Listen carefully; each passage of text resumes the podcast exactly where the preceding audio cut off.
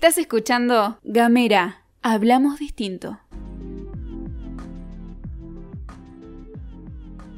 Buenos días, buenas tardes, buenas noches. Cualquiera sea el momento en el que nos estés escuchando. Te volvemos a acompañar. Acá, Andrea Ontoria y Cristian Nervias haciendo esto que llamamos Otra Economía es Posible. ¿Dónde?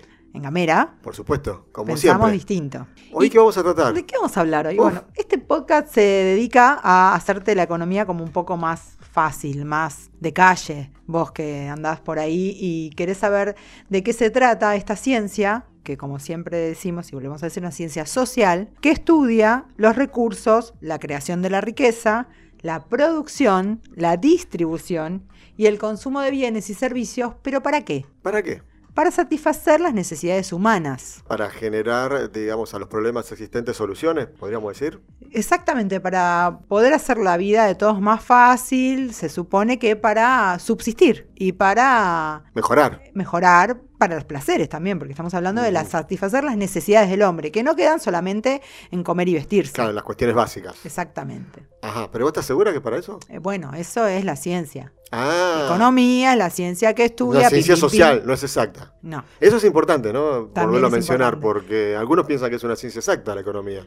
Por eso nosotros también, cuando empezamos a hablar de teorías económicas, que fue lo que nos dedicamos en los podcasts anteriores a hablar de las teorías económicas, las contextualizamos en un ambiente histórico, ¿no? A ver, siglo dieciocho, ¿qué vimos? Vimos primero a Adam Smith y su teoría. Y ahí también estaba Ricardo, Ricardo Rubén, ¿no? Por ahí, exactamente, más o menos por esa David época. Ricardo, los clásicos. Claro, los clásicos. Y en el siglo que siguió, que fue el diecinueve, no estaba ese tal Marx. Sí, vimos también la teoría de Karl Marx. Ajá, Carlitos, Charlie, ¿te acordás? Charlie, Carlito. Exacto. Esa también la vimos. Exactamente, vimos eso. Vimos también la teoría de Keynes, que tan que, conocido... Bueno, que eso es siglo veinte. No lo vuelven a traer a Keynes cada tanto, como para fuimos, que sepas. ¿No? Siglo dieciocho, siglo diecinueve, siglo veinte. Uh-huh.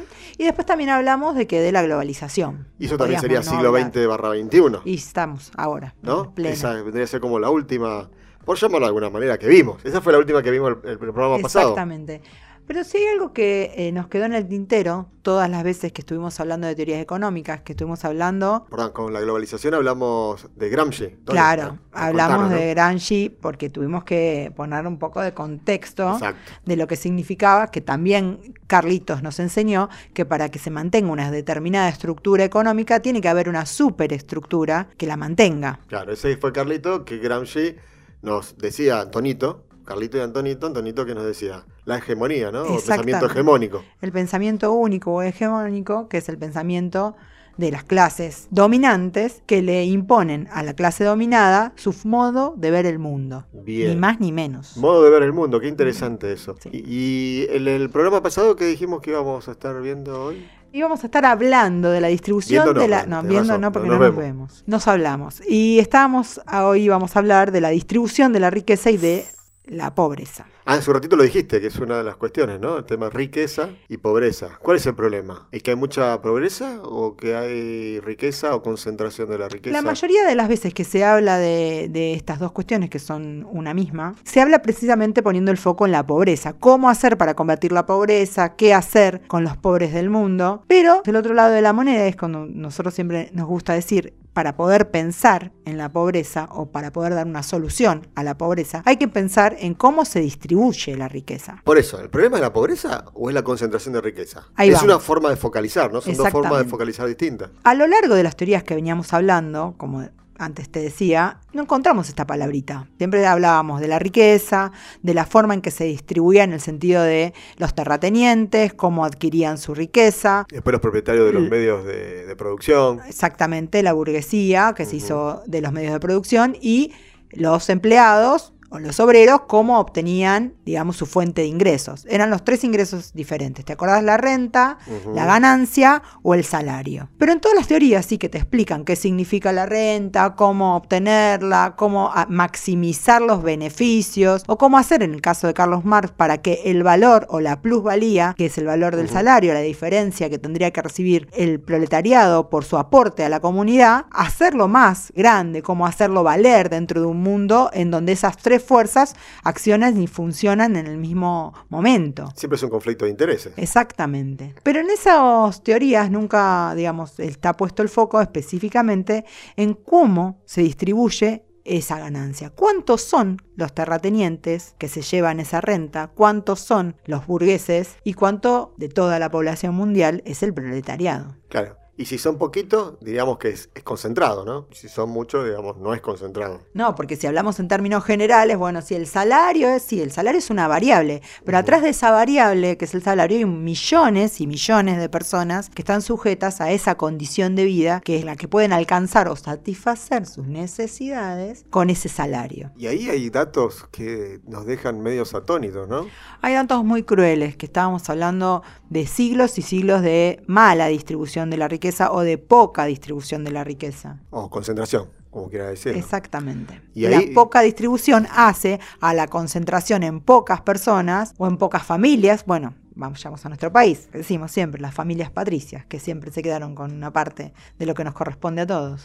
Y antes de ir a nuestro país, podemos decir que en el orden mundial, el uno por ciento de la población tiene el cuarenta y ocho por ciento de la riqueza en el dos mil catorce. Ese fue uno de los datos que sacó el informe Klisberg, que empezó a poner en, en la mesa la discusión de qué es lo que estaba pasando, eh, más allá de la teoría, si es el capitalismo o es el socialismo el que puede resolver la situación económica de los pueblos. En general, el mundo mundo estaba sujeto a una mala distribución de la riqueza y que eso era lo que generaba la pobreza. Y en el dos mil diecinueve creció, o sea, ese uno por ciento de la población pasó del cuarenta y ocho por ciento al cincuenta y cuatro por ciento de la riqueza, una concentración feroz. Y ya hablamos de concentraciones de miles de millones, antes decíamos los millonarios, ahora tenemos que decir los billonarios, ¿no? Los mil millonarios le llaman. Uh-huh. Terrible, patético. Pero bueno, es así. Esos son los datos, digamos, que arroja el informe, que además hacía una proyección para adelante con no muy buenos pronósticos, que en definitiva fueron los que en el informe del dos mil dieciocho eh, se pudo visualizar esos datos que vos estabas dando del dos mil diecinueve. Claro, y lo que vos me decís ahora, el dos mil dieciocho, era que pasaron, en el dos mil catorce, ochenta personas tenían lo mismo que tres mil seiscientos millones de personas. Y eso pasó a ser veintiséis personas en el dos mil dieciocho que tenían lo mismo que lo que podían tener tres mil ochocientos millones de personas.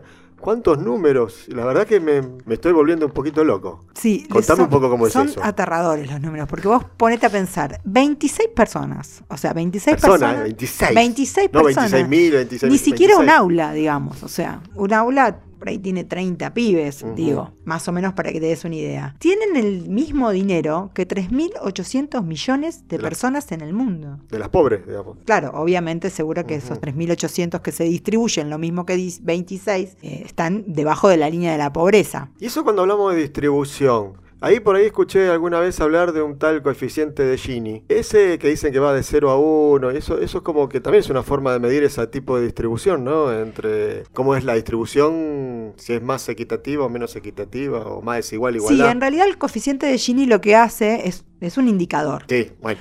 Un, un día de estos, en otro podcast, vamos a hablar de indicadores y de índices de referencia. Perfecto. Que eso es lo que nos, nos demuestra, son números, ¿no? Y los coeficientes se arman, digamos, en función de una idea, un maestro, ¿no? En este caso, el coeficiente Gini lo que mide es precisamente ese eh, alcanzar eh, las necesidades básicas. Uh-huh. Entonces, lo que mide es determinadas cuestiones básicas que tienen que ver con el acceso al agua, eh, las condiciones de habitabilidad en el lugar donde vos estás viviendo, eh, un, un par de, digamos, de, de indicadores que hacen a que vos estés o no estés por debajo o por encima de la línea de la pobreza. Sí, y, y para que entendamos, porque muchas veces lo escuchamos hablar varias veces, el coeficiente de Gini, que aumentó, que disminuyó. Cuanto más se acerca a uno, hay mayor desigualdad. O sea, si fuera cero, sería perfecto, sería una igualdad total para todos los que viven en ese ambiente que se está midiendo. O sea, cuando estamos más cerca del uno, es peor, para que entendamos. Dicho en criollo. ¿Vas a decir en qué, en qué coeficiente estamos hoy en día? Mejor no. No, no, no, no, no mejor no. No, no, no vamos por ese lado. Vamos para saber que entendamos, o por lo menos que vayamos entendiendo. Si estás en cero coma cinco, estás en mitad. Ni una cosa ni la otra. Ni hay igualdad ni hay desigualdad. Eh, lo importante también es buscar las causas, como siempre decimos, para contextualizar, decimos muchos años de desigualdad generaron obviamente este tipo, esta concentración no fue de un día para el otro. Estas no, veintiséis no. personas que son más ricas o tienen más dinero que tres mil ochocientos millones de personas, no lo hicieron de un día para el otro. Hay un modelo, que es el modelo capitalista, que precisamente tiende, por una cuestión básica y propia, a concentrar la riqueza. Claro, ¿Por o sea, qué? Eso sería inequidad, ¿no? Exactamente. Uh-huh. Si hacemos una concentración, quiere decir que hay mala distribución. Si hay mala distribución, no le damos un poquito a cada uno, va a generar una gran diferencia entre eh, aquellos que reciben poquito y aquellos que reciben mucho. Hablábamos en el capitalismo de que había grandes empresas, ¿te acordás? Las multinacionales que se fueron creando, Totalmente. Fruto justamente de esta concentración y de entender que el mundo tenía que tender a hacer una distribución de las tareas y que cada pueblo se tenía que dedicar a algo en particular. A algo en particular. Claro. ¿Te acordás de, de David? Claro, de Ricardo, claro. Que decía que los pueblos que sabían, por ejemplo, o les salía mejor hacer zapatos, tenían que dedicarse a hacer zapatos. Claro. Por ejemplo. Zapatero a sus zapatos, dice. Exactamente. Él estableció que, que para crecer los pueblos tenían que respetar la división general del trabajo. Uh-huh.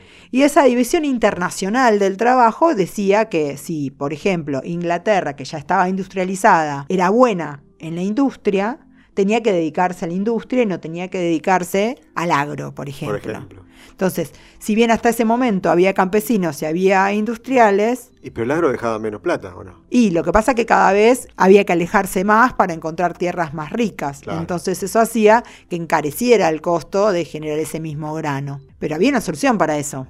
Teníamos la Argentina, que era un gran campo... Y entonces, ¿qué hacíamos? Le comprábamos los granos a Argentina y nosotros nos dedicábamos a industrializar ese grano. Claro, lo enlatábamos, lo transformábamos y así. Y después se lo vendíamos. Bah, decimos no, nosotros, nosotros no, ellos. No, ellos. Ah, no, está bien. Ellos lo enlataban, ellos... Eh, fabricaban la, eh, la, la seda, por ejemplo. Si las penas no son nuestras, las vaquitas son ajenas. Sí, exactamente. O sea, estamos en esa, ¿no? Claro, porque además inventaron el sistema de, bueno, vos obviamente para exportar tenés que tener algún tipo de medios de transporte, ¿no? Uh-huh. Y de comunicación. Tenías que tener un buen puerto, por ejemplo, el que supimos tener con la deuda externa. Tenías que tener buenas vías férreas para poder llegar desde la zona eh, mejor explotada del campo, como la pampa húmeda en ese momento, porque tampoco eras que estábamos sí, sí. tan ah, extendidos. Hasta los puertos para poderlo llevar. Hasta el puerto de Buenos Aires, obviamente. Obvio. Y eso lo hicimos todo con... ¿Con plata? Con plata de Inglaterra, que nos prestaba porque necesitaba nuestros granos. Pero entonces eran buenos. Nos estaban prestando plata para que hagamos cosas para nosotros progresar. Bueno, volvemos a lo mismo. ¿A qué le llamamos progreso? Te, te paso un par de datos porque te veo muy optimista. Así que, mirá, te voy a tirar... Según Clarín, mil novecientos noventa y ocho, el veinte por ciento más rico de los argentinos, vos que estabas diciendo datos argentinos, obtiene el cincuenta y uno por ciento de las riquezas anuales del país. En, mil, en mil novecientos setenta y cinco, sigue esta nota, Clarín, el diez por ciento más pobre tenía el tres coma uno por ciento. En mil novecientos noventa y ocho, el diez por ciento más pobre tenía el uno coma seis por ciento. Ahora nos vamos a los ricos. En mil novecientos setenta y cinco, el diez por ciento más rico recibía ocho veces más que el diez por ciento más pobre. Y en el noventa y ocho, el diez por ciento más rico recibía veintidós veces más que el diez por ciento más pobre. O sea, una brecha mayor. Otro dato. Cronista Comercial, dos mil dieciséis. ciento seis familias argentinas concentran el diez por ciento de la riqueza del país. Tienen más de cien millones de dólares sin contar sus propiedades. Y otro dato más de Infobae, dos mil diecinueve. veintiséis personas tienen más riqueza que los tres mil ochocientos millones más pobres, que ya lo dijimos. Pero también lo decía Infobae, ¿eh? Y no estoy hablando de Página doce. ¿eh? ¿Por qué lo decís vos? No sé. Por la hegemonía, hegemonía del pensamiento. Por ahí. Por ahí. Siempre lo traemos a Gramsci para que no te olvides de lo que significan los datos. No solamente pueden estar mirados desde un lugar o pueden estar mirados desde otro lugar. Como nosotros decimos, el problema es la distribución de la riqueza, no la pobreza. Claro, la distribución... Y, y la pobreza se termina cuando distribuyamos la riqueza, digamos, muy simple. Pero por eso, el problema es la concentración de la riqueza o la no distribución de la riqueza, como quieras llamarlo mejor, pero no hablemos de pobreza. Hablemos de riqueza, que eso no quieren hablar. El problema de todo es para quién es el problema, ¿entendés? Claro. Porque la visión del mundo siguen siendo la visión de las clases dominantes, ni hablar. Entonces, la clase dominante es la que nos dice y remarca en cada vez que puede en todos los medios de comunicación la pobreza. Los pobres, te muestran los pobres, el problema de los pobres, el gobierno que no se hace cargo de los pobres, del hambre más urgente. Uh-huh. Ahora, el problema del hambre más urgente se terminaría si los que concentran dejan de concentrar. Pero ¿Y? ¿quiénes te hablan de la pobreza? los grandes medios concentrados de información. Ahora, ¿alguna vez escuchaste hablar de esos medios sobre la concentración de la riqueza? Lo que pasa es que si ahí hablamos de concentración, empezamos a hablar también de impuestos, ahí creo que se les ponen los pelos de nuca, ¿no? Los pelos, digamos, de punta. Claro, porque el tema de la concentración hablamos en términos económicos, hay unas palabritas importantes que tenés que uh-huh. tener en cuenta, por ejemplo, los monopolios. Vamos, ¿Qué vamos. son los monopolios? Es un juego, Monopoly, ¿no es? No, esa es otra cosa. Peor, ¿Es otra cosa? Es una cosa peor todavía. Pero bueno. No me digas que vamos a hablar de monopolio, de oligopolio y de cártel. ¿También? No, no, tanto como eso no. Vamos a hablar de monopolios. Los monopolios son aquellas empresas que, bueno, al principio crecieron, nacieron necesidades nuevas. Como claro. decíamos, al principio del capitalismo había... Si lo contextualizamos, en el siglo dieciocho había un límite que decíamos que era el límite geográfico, claro, ¿te acordás? Un límite físico, digamos. Exactamente. Exacto. Cuando se rompieron las barreras del límite físico, uh-huh. ahí es cuando eh, Adam Smith decía... Se como loco. No hay límites claro, no para el capitalismo. Para el crecimiento. Imagínate. Más poblaciones que descubrían, descubrían América y descubrían más consumidores. Todo uh-huh. tiene que ver con el cristal con que lo mire. Entonces, no había límite para ese crecimiento. Cuando... Ya, digamos, estaban descubiertas todas las tierras del mundo y la población era la que había, el grado de bienestar que tenían los pueblos generaban mayor o menor índice de natalidad. Que eso también, lamentablemente, está medido en términos económicos. El mayor índice de natalidad genera más consumidores. Mira, yo no lo hubiese pensado por ahí, pero bueno, sí. A su vez, genera más proletariado. O sea, más fuerza de trabajo. O no. Si distribuyéramos más, tendríamos...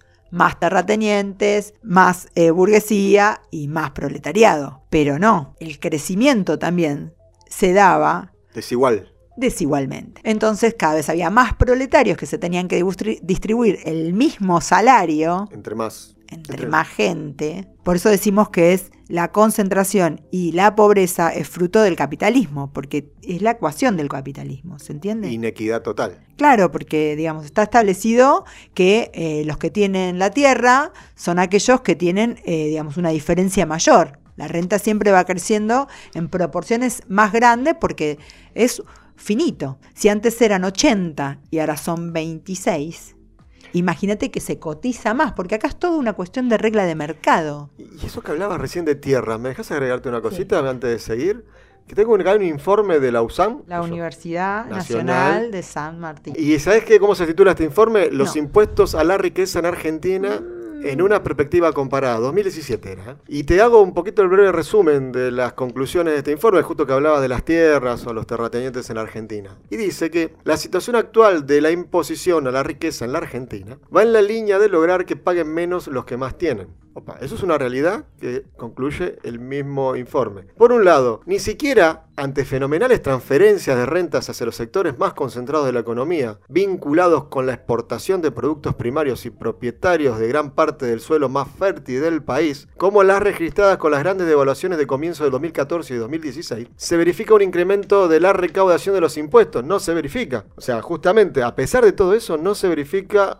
un incremento de la recaudación de los impuestos al patrimonio en general y del inmobiliario rural en particular, que capte, aunque sea muy parcialmente, tal enriquecimiento de los terratenientes. Entonces, pero... ¿No dijimos que tenemos más plata no, no, y no recaudamos más? ¿Cómo es? No entiendo nada. Explico. Contame, dale. Al igual que los monopolios, los terratenientes uh-huh. son los que tienen la capacidad, volvemos otra vez, de la hegemonía y el pensamiento único. Eso significa que son los que, en definitiva, terminan poniéndole las reglas al mercado. Los monopolios crecieron y cada vez tienen más concentración de la riqueza, igual los oligopolios, fruto de ellos poner las reglas que se establecían en la economía. Si yo voy a poner las reglas, pongo las reglas que me convienen a mí. Uh-huh. Obviamente. Entonces, con el lobby que se hace en los congresos donde se establecen las leyes, que se supone que son para todos iguales, justamente es donde se ejerce la, econom- la, la hegemonía y el pensamiento único. De esa manera, yo establezco las reglas para mí y genero aquellas reglas que me permitan a mí pagar menos impuestos o esos baches, ¿viste? Que dicen, esta ley tiene un agujero. Hay un agujero en la ley. ¿Qué Agu- es ¿Agujeros eso? fiscales? Agujero? No. Exactamente. Agujeros fiscales, ¿eso? El agujero en la ley es aquello que me va a permitir a mí, y solamente a mí, eso es lo importante, ¿eh? no pagar ese impuesto al que está sujeto el resto de la población. Porque por algo decimos esto, que esa diferencia que vos ves de otra palabrita también que tiene que ver con el impacto que los impuestos hacen en la economía de cada persona. Ese impacto, si yo pongo las reglas, voy a tratar de que sea menor para mí. Y, pero para que sea menor para mí, tiene que ser mayor para vos. La economía es una, un juego de suma cero. Claro, claro. Tenemos que cerrar en ese número. Uno Entonces, más si uno por un lado son dos. Se suma, si yo pongo cero coma cincuenta, vos tenés que poner uno y medio. Ah, y eso que hablas de, de cero coma cincuenta y uno y medio, ¿te puedo dar otra apreciación? Pero esta de la fuente es Tiempo Argentino. Alemania, España, Francia, Noruega o Uruguay cobran, en diferentes versiones, un impuesto sobre el patrimonio. La evidencia empírica demuestra que un impuesto al patrimonio o a la riqueza no solo se vuelve, en el caso de cobrarlo de manera correcta, un importante ingreso para las finanzas públicas de un país, sino que es el arma recomendada por los organismos internacionales para combatir la pobreza y mejorar la redistribución de la riqueza. ¿Recién estábamos hablando de eso? ¿Distribución de la riqueza? Acá dice que un impuesto al patrimonio estaría bueno. Escuché por ahí hablar algo de eso, ¿no? Volvemos a lo mismo. Si el problema es la distribución, eh, lo que nosotros nos tenemos que plantear es cómo hacer para que esa distribución sea más equitativa. ¿Cómo hacer quién? Claro, quién hacemos, decimos, pero hacemos, hacemos quiénes somos. ¿Quiénes? ¿Los, los trabajadores pensamiento... solos? ¿Podemos hacer algo? No, los que tienen el pensamiento hegemónico, pensamiento único, ¿eso tienen que hacerlo? O los pueblos, ¿cómo hacen los pueblos? pueblos? ¿Cómo hacen los pueblos? ¿A través de qué? Y se supone que a través de sus representantes. O sea, nuestro país puede hacerlo porque nos, nuestro país es representativo. Y si no, si no pudiéramos hacerlo, no sería otra economía posible. Exacto. Entonces, buscando las vueltas de cómo podemos hacer para reves, revertir, digamos, porque bien, lo que tenemos es una inercia hacia cada vez tener más concentración. Perfecto. Y una inercia, por ende, a que el que le recibe menos siga recibiendo cada vez menos. ¿Menos qué? Por ejemplo, decimos lo mismo, el que tiene tierras recibe rentas, el que es burgués recibe ganancia y el que es proletario recibe salario. Migajas, yo iba a decir justo. Ah, bueno, que se transforme en migajas, pero bueno, es salario. En esa gran concentración en los monopolios, hay unos cucos para los monopolios. Entre ellos, el salario, porque cuando la, la gente lo que pide es su mayor salario, eso implica que para que haya un más, mayor salario, como decíamos, la economía es sumas cero, sí, sí, sí, para que haya mayor salario yo tengo que ganar menos. Tengo que relegar ganancia. Exactamente. O el terrateniente tiene que tener menos renta. Claro. Entonces ahí viene la... ¿Y quién va a entregar la porción? Pero por eso los cucos son los sindicatos, ¿o no?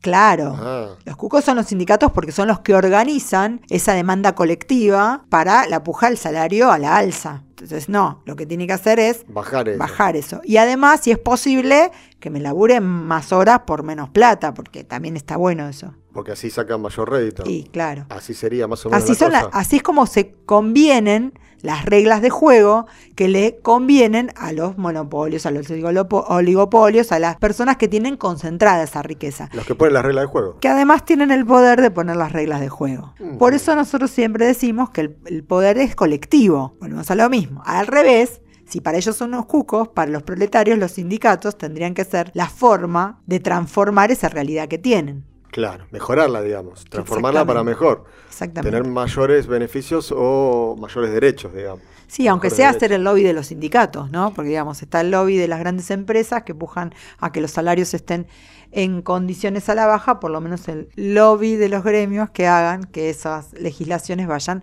a la alza. ¿Pero eso con qué se logra? ¿Con participación? Eso se logra con participación, obviamente. Y, y tengo otra consulta. Recién me hablabas de los eh, monopolios, oligopolios, y decías, bueno, que un tema era eh, los salarios, que a ellos ese es un temita que les no los deja dormir a veces. Pero yo también, diría que casi nunca. Pero también están los impuestos, ¿no? Que tampoco lo se lo dejan dormir. ¿Y los paraísos fiscales? ¿Qué, qué son esos? Bueno, precisamente para eso se inventaron los paraísos fiscales, para que puedan dormir tranquilos. Ah, ya entiendo. Va a ser como una cama con un colchón blandito y ellos ahí duermen. Es ese, un paraíso fiscal eso. No, ese es el lugar donde van a parar los fondos que uh-huh. no quieren quedar sujetos a impuestos.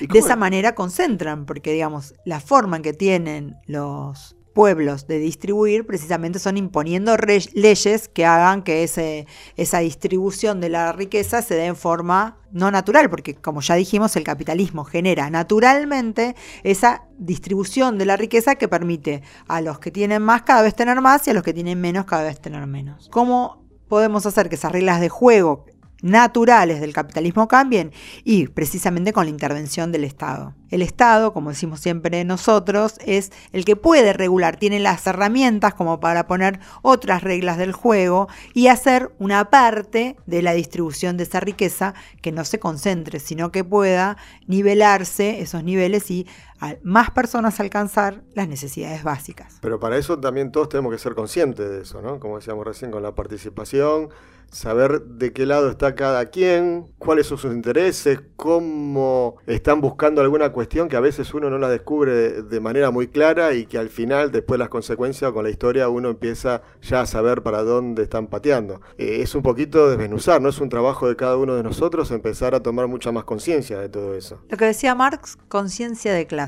Conciencia de clase.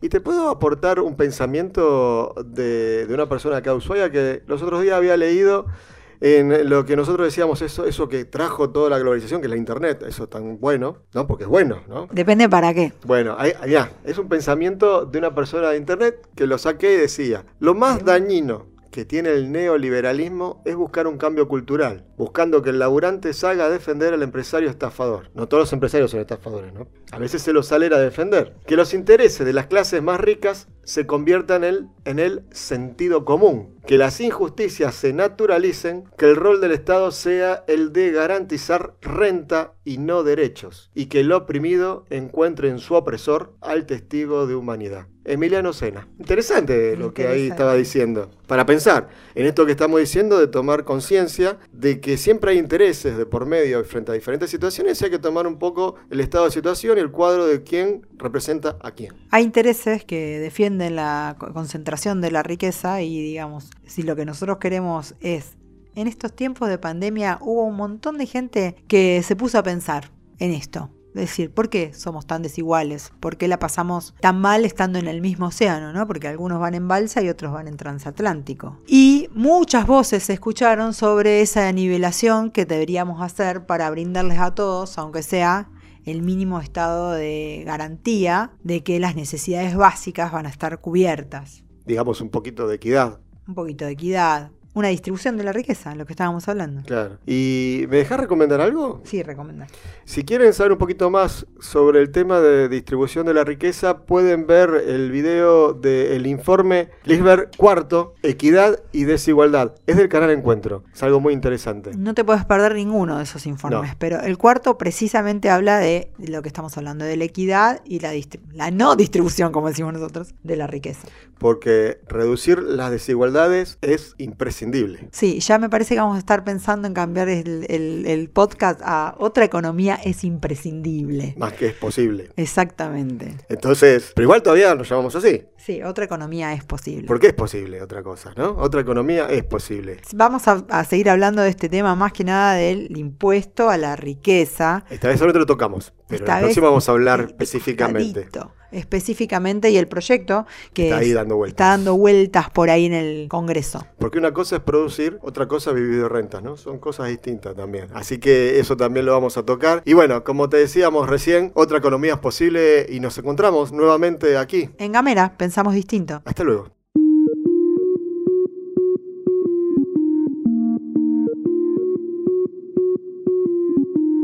Seguí nuestros contenidos en gamera punto com punto ar.